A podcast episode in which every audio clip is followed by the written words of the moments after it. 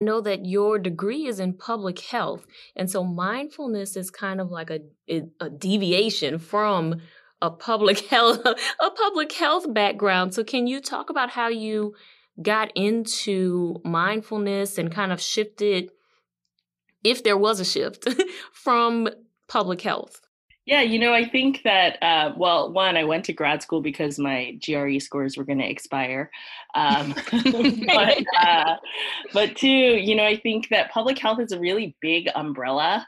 Um, and you can think of it very narrowly as, you know, epidemiology and how diseases spread and changing people's health behaviors. But um, I really think of it as a term that encompasses that individual behavior change. And and when you think about just simple things like, you know, uh, our diet and exercise, people don't make choices often because of, you know, it's not because they don't know that exercise is good for you. It's because it doesn't always feel good.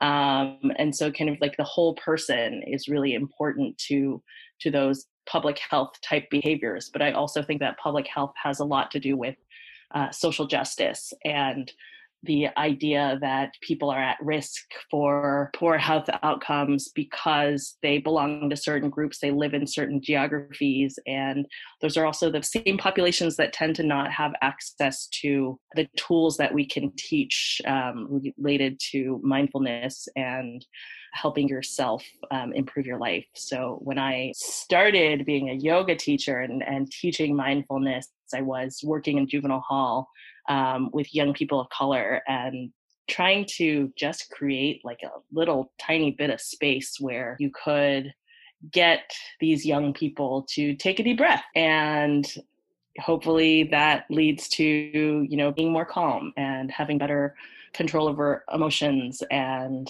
you know, making better decisions in the long run, maybe. I don't know.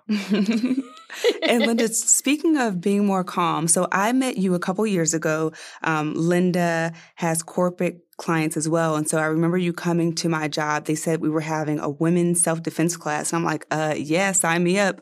Um, so I remember going to the class. It was so great. It was actually, uh, believe it or not, a very calming environment. It was just such a positive space. I felt very empowered. And I recall you talking about some of the uh, self-defense classes that you all had at Impact Bay Area. And so I'm like, oh, I want to sign up. I want to do this.